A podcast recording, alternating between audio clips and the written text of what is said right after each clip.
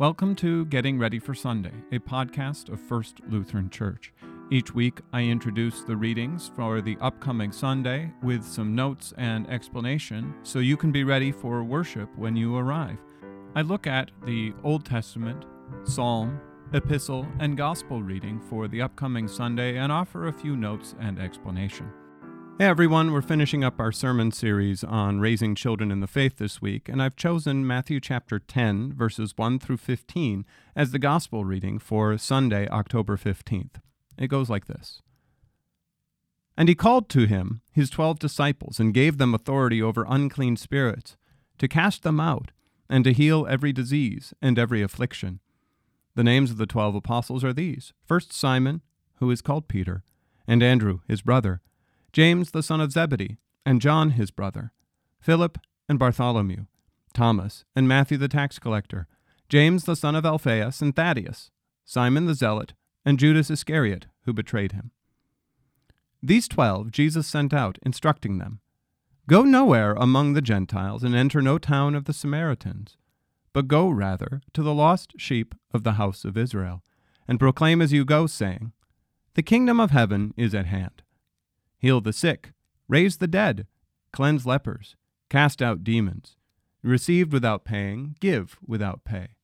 Acquire no gold or silver or copper for your belts, no bag for your journey, or two tunics, or sandals, or a staff, for the laborer deserves his food. In whatever town or village you enter, find out who is worthy in it, and stay there until you depart. As you enter the house, greet it. And if the house is worthy, let your peace come upon it. But if it is not worthy, let your peace return to you. And if anyone will not receive you or listen to your words, shake off the dust from your feet when you leave the, that house or town. Truly, I say to you, it will be more bearable on the day of judgment for the land of Sodom and Gomorrah than for that town. Here ends the reading. So, our reading begins with Jesus calling the twelve disciples, and it lists out who they are Simon, Andrew, James, John, Philip and Bartholomew, Thomas, Matthew, James, Thaddaeus, Simon, Judas. And Jesus takes them all out and he sends them out to the the lost sheep of the house of Israel.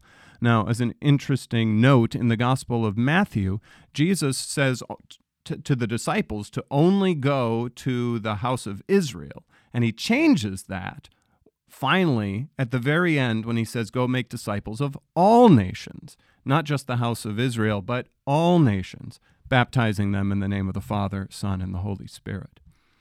Now, Jesus sends them out and he gives them a task proclaim the kingdom of heaven is at hand. Heal the sick, raise the dead, cleanse lepers, and cast out demons. So, what he's doing is he's telling the disciples at that time to do the same things that Jesus has been doing. Jesus has been proclaiming the kingdom of God and healing, raising the dead, cleansing lepers, casting out demons.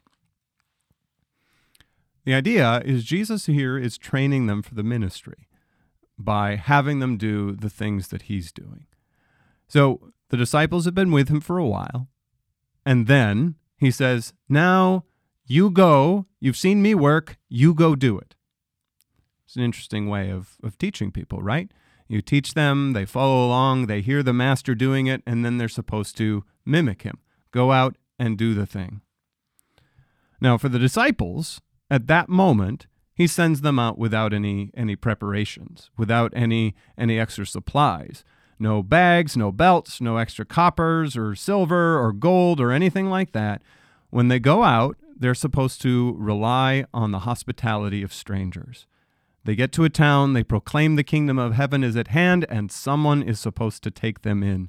As he says, uh, for the laborer deserves his food. If they find no one who in the town who is willing to take them in, he's supposed to take the, the dust and shake it off their feet as judgment against them.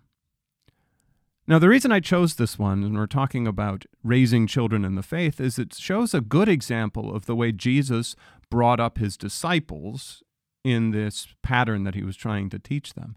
That he walked with them, he taught them, he gave them knowledge, they watched him work, And then at some point, they had he decided to give them some practice. Uh, and later on, we'll see them come back and they debrief over it and they talk about it.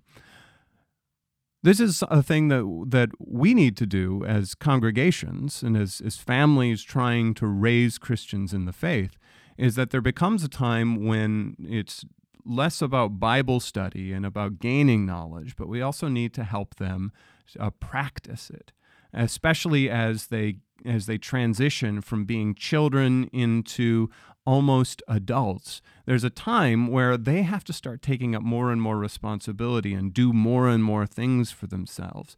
And one of the things that I think the church has really struggled with is thinking about how do we transition children into being adults in an appropriate way.